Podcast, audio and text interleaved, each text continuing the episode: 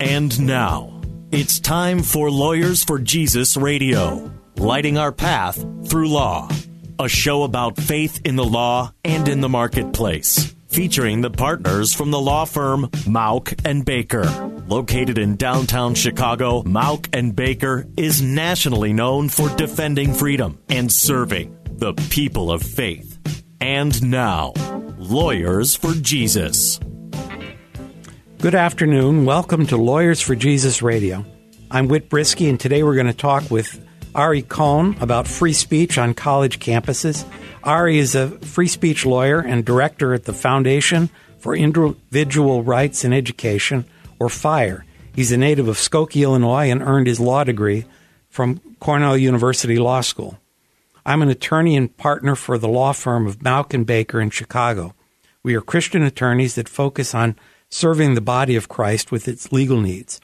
We do everything from zoning to estate planning, nonprofit administration to religious freedom. You can find out more about us by going to mauckbaker.com.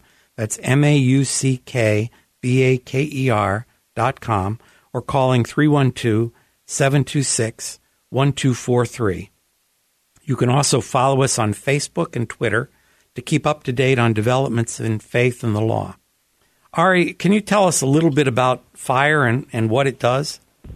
Sure, uh, and thanks for having me. Uh, FIRE is a national, nonpartisan, and nonprofit organization. Uh, we were founded in 1999 by a civil liberties lawyer and a professor at the University of Pennsylvania uh, in response to the growing concern that free speech on college campus uh, was becoming uh, endangered. so over the years, uh, what we have done is uh, we have developed ways in which we can help to preserve uh, not only free speech but academic freedom, due process, and other essential individual rights uh, such as religious freedom and freedom of conscience at college and university campuses across the country. Uh, we do that in a number of different ways. Uh, the way in which I'm most involved is our uh, Individual Rights Defense Program, uh, which I am the director of, where we uh, take case submissions from students and faculty members who are facing violations of their uh, rights or uh, who have already faced violations of their rights, uh, and we engage in advocacy for that individual or, or that student group, um, either through writing privately to the university. Uh, we have a PR team that is top notch, that has the ability to shed public light uh, on colleges and universities that violate its students and faculty rights. Um, we also have an uh, educational component, our student network and our campus outreach component that educates campus community members about what their rights are and what to do in the event uh, that their rights are violated. Um, we have a uh, litigation project that enjoys sustained and repeated success challenging speech codes in court uh, and we also work proactively with administrators and legislators to help protect free speech and other rights on campus uh, through policy reform, uh, proactive uh, legislation, uh, and things like that. Um, so we've, over the years, developed a, really robust toolkit for helping students and faculty members uh, preserve and protect their rights, and not only their rights, but the rights of their, their peers and their colleagues. Well, that's interesting. Uh, you know, when when uh, Fire was founded, you say back in the '60s, right? Uh, 99. Oh, 99. Okay. Well, then uh, my my comment is a little different. Then uh, you know, I, I I'm uh, you know a little older than you are, and I attended Cornell too, but back in 1968 through 72, and we had a a very let's say um, vociferous uh, free speech on campus at that time. Uh, those were the years when uh, we never really took finals in the spring because we were all in the street demonstrating for or against something or other, and um, uh, but it was it was really uh, there, there was no re- restrictions on the way we um, could speak. Although, if anything, the uh, the professorate was more conservative generally than the student body. So right. well, it's funny that you mentioned that time period actually, because we had an administrator in one case actually tell students, "This isn't the '60s anymore. You can't just go out and protest like that." well, you know that kind of changes the. Uh, the First Amendment, doesn't it? I, I, I uh, far as I'm aware, the First Amendment hasn't changed a whole lot. Yeah, I, I don't know about that. Well, you know, Cornell raises another interesting question, and, and you may have no thoughts about this at all, but uh, the First Amendment generally applies to public institutions, right? Mm-hmm. Um, Cornell is kind of a unique situation in that it's public and private, that it has some public uh, colleges and some private. Do you, do you think the First Amendment applies to Cornell? So that's actually a, really interesting uh, and tricky question, and there are a smattering of other um, higher education systems uh, around the country that have somewhat um, similar kind of state-supported, if you will, um, colleges and universities. Uh, I think for Cornell, the the most relevant part is is not you know whether or not the First Amendment applies. Uh, obviously, that matters if you're going to court, but Cornell in its policies acknowledges, as many private universities do, that free speech and academic freedom are the lifeblood of the marketplace of ideas that higher education is supposed to represent and embody and foster. Um, so when colleges and universities do make those statements, those glowing promises of free speech and acknowledgement of their importance to the college experience, uh, we think that they should be held to the First Amendment standards uh, by the public and, and perhaps uh, under contract theories as well, uh, although those kinds of cases have varying degrees of success. Uh, there is another wrinkle to it uh, in private institutions, and that is for uh, religious colleges and universities. There are some religious colleges and universities that make clear to students that they don't have to accept or agree with the college's uh, religious principles, and that the principles of free speech are just as important to those colleges. There are others, uh, take for example uh, Brigham Young or Liberty University, where their policies very clearly state that their religious principles override all others, and those are the most important principles to the institution, and all policies will be construed in light of those principles. And that's totally fine. Those colleges and universities certainly have the right, uh, the associational right to have that belief and, and have those policies. And students are aware of what they're getting into when they enroll at those schools. And, and those schools, uh, you know, fire doesn't hold them to First Amendment standards because they haven't made any promises uh, of free speech. They have said you have free speech up until the point where it violates our religious principles, um, and that's their right. Uh, totally fine to do that. Um, so even within private institutions, there's kind of a, a stratification of how much rights students can reasonably expect to have when they go there. All right. Uh, this is uh, Lawyers for Jesus Radio. I'm Whit Brisky from the law firm of Mauck and Baker, and we're talking with Ari Cohn about free speech on college campuses. You talk about speech codes. What are speech codes? Uh, Fire defines speech codes as policies that restrict uh, student or faculty expression. we actually, on our website, have a rating system uh, of a red, yellow, or green light. Red light being policies that clearly and substantially infringe on expressive rights on campus.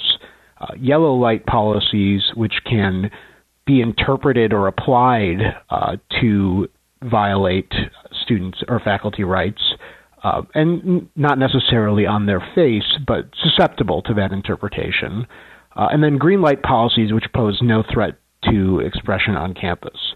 Uh, and fortunately, over the years, the number of colleges and universities that have red light policies has dropped dramatically. It used to be up in the high 70%, and now it's down below 50%. Um, but it's also important to remember that yellow light policies are still unconstitutional, and uh, a large majority of the schools that fire surveys still maintains yellow light policies, and they take many forms. They can be harassment policies that are incredibly broad and uh, essentially subject any speech that could be defined as offensive based on a, a protected classification to be uh, discriminatory harassment. Uh, or they could be policies that require students to register five business days in advance if they want to hold a protest. Uh, for all the lot of good that does, a protest five days after a major hmm. uh, news event happens isn't particularly effective. Um, I'm thinking, for instance, uh, September 11th uh, you know, having a candlelight vigil five days after the effect, after the fact, loses a lot of its emotional and you know, therapeutic, I, I, would say, impact uh, on a community that wants to band together and have a demonstration of some sort. Right. Um, and, and they go on and on, and, and there's actually a, a recent court decision out in Iowa that touches on another uh, issue, which is the religious liberty and the associational liberties of religious student organizations to have their leadership uh, agree with the religious principles behind the uh, the group's purpose. Um, and and that's another area where where we have uh, concerns about a lot of colleges' policies. Well, you could think of of uh, uh, saying that a uh, a Nazi could end up being um, the leader of or or member of uh, a Jewish organization on campus, or a Republican infiltrating the the Democratic the Young Democrats, or vice versa. Uh, and that's actually happened before. Uh, I believe it was uh, Central Michigan University uh, back in about 2007, uh, where a political group was told that they could not exclude members who don't subscribe to the group's mission, uh, and the other uh, opposing side basically uh, attempted to infiltrate and become members in order to destroy the organization. We'll, we'll talk about inside. this a little bit more on the other side of the break. Uh, I'm Whit Brisky of Mauck Baker, and you're listening to Lawyers for Jesus Radio.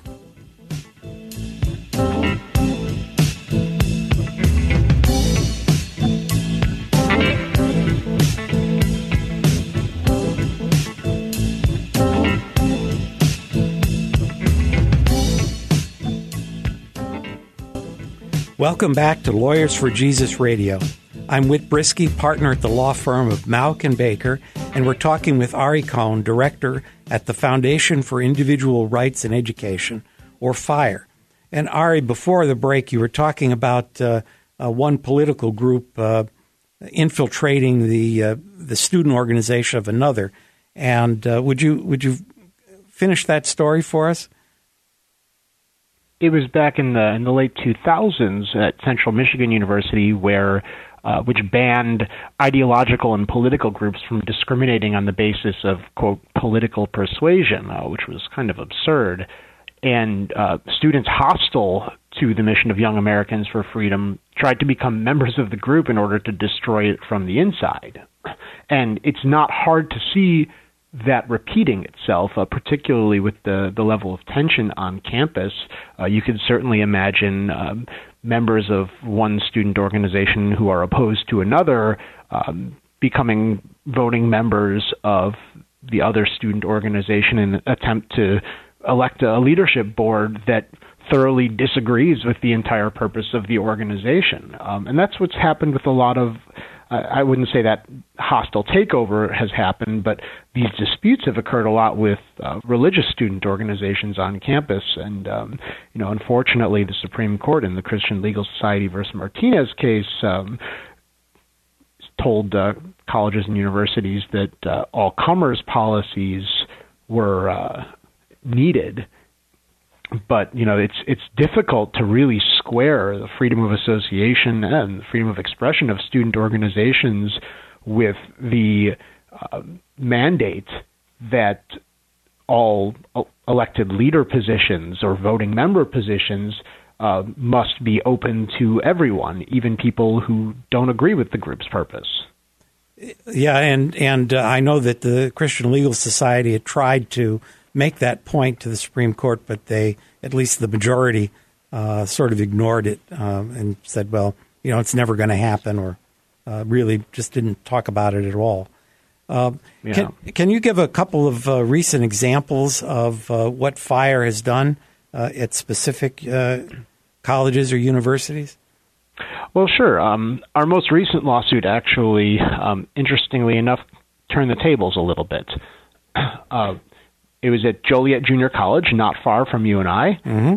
and uh, a student who had observed uh, student other students handing out um, pro-capitalism literature thought to herself, "Well, I'm a socialist. I'm a member of this uh, socialist organization in Chicago, and I'm going to hand out counter speech. I'm going to hand out flyers about uh, socialism. And she left a few on a table here or there, and on uh, in the campus's kind of walkways and uh, cafeteria. And then, as she was walking after class, she was confronted by the police.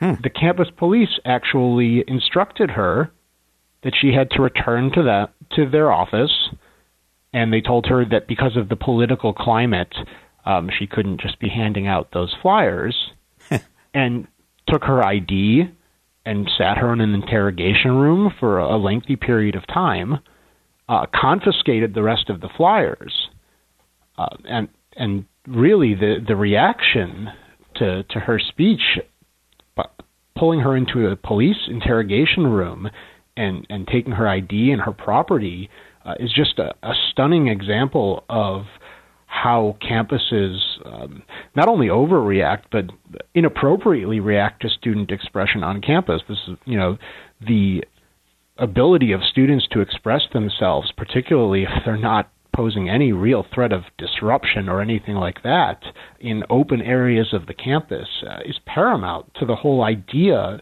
that we want to instill in college students that this public debate is how we reach optimal conclusions in society. Uh, and, and, so to see colleges and universities curtailing that is, is really distressing for uh, future generations of our, our elected leaders and our, our civic leaders and, and things like that. Well, and, and particularly it is the, the speech that the broader society might find most uh, offensive is the speech that most needs the protections of our First Amendment. Isn't that right? Absolutely, and it's hard. You'd be hard pressed to find some kind of statement that touches on any matter of social or political concern that doesn't offend someone. Um, and uh, the Supreme Court has said, uh, I believe it was in Hustler Magazine uh, versus Falwell, if the speaker's opinion that if it's the speaker's opinion that gives offense, that consequence is a reason for according it constitutional protection. That is the whole point of our of our First Amendment jurisprudence. It's that the speech that we don't want to hear might be the speech that convinces us to change our position or in some way furthers our uh, ideas about what our society should be like and just because they are at first blush offensive to us because they challenge our beliefs or challenge our preconceived notions is no reason to exclude them from that public debate.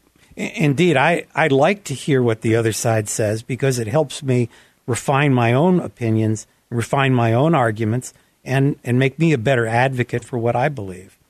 Absolutely. I regularly read books that advocate for hate speech laws for exactly that reason. I, I need to understand the other side.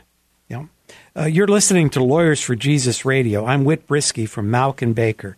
If you're just tuning in, we're with Ari Cohn talking about freedom of speech on college campuses. Uh, Mauck Baker was just involved in a case which uh, which just recently settled uh, for Southern Illinois University, where they had a speech code uh, which uh, basically had a free speech zone, which which amounted to a minuscule portion of their campus, and that was the only place where free speech was allowed. And um, we have gotten them to, to write a, uh, a set of regulations which I think will pass muster. We hope they're, they're green uh, in, your, in your category once you've had a chance to review them. But uh, can you tell us a little bit about some of the things that happen in those free in those speech codes that make them unconstitutional? Well, I think the the free speech zone example is, is a great example. It, those policies are generally crafted such that they restrict speech to a tiny portion of campus. We recently had a federal district court judge out in California um, agree that we had stated a claim on behalf of a student whose speech was restricted to 0.003% of his campus. Uh, that is a tiny amount. and the reason that's unconstitutional uh, is because generally courts have held that the outdoor spaces of campus uh, are traditional public forums as to, to students and faculty members at least are the people who are who the space is there to serve and any regulations on speech, the they're called time, place, and manner regulations, have to be uh, narrowly tailored to serve a significant government interest.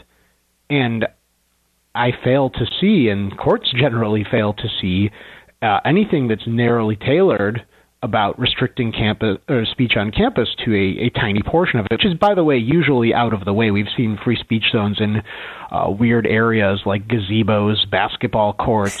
um, I think w- one at the University of Hawaii Hilo was this little grassy area that was prone to flooding, which we uh, affectionately dubbed the free speech swamp uh, or free speech puddle. Uh, and it also doesn't leave open ample alternative channels for communication, which is another thing the Supreme Court requires time, place, and manner regulations to provide.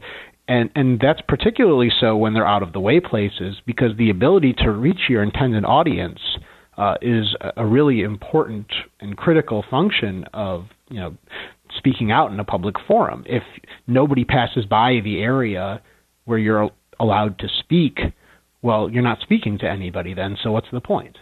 Right. And how can uh, our listeners, particularly maybe those who have children uh, who are about to go to college or uh, uh or college students themselves, how can they help this uh, struggle for free speech on campus? Well, particularly for parents who are wondering where to send their child uh, for their four years of higher education, four plus years these days, I think right on our website, thefire.org, um, if you scroll just a little bit down, you can actually look up the schools that you're considering, check out their policies, see whether they've had any free speech disputes on campus, and things like that. um, and that's uh, a really important and I think a growing concern when parents are deciding where to send their kids. Um, but also, I, I think alumni also have a large role to play. Uh, alumni can contact their institutions if, if they are engaged in uh, free speech shenanigans, as I like to call them. Uh, they can write and, and they can tell their, their university to knock it off. We have had many people donate to FIRE in lieu of donating to their institution until such time that the institution's policies comport with First Amendment principles. Um, so I, I think that there's there's ways for pretty much everyone to get involved, in, and particularly students.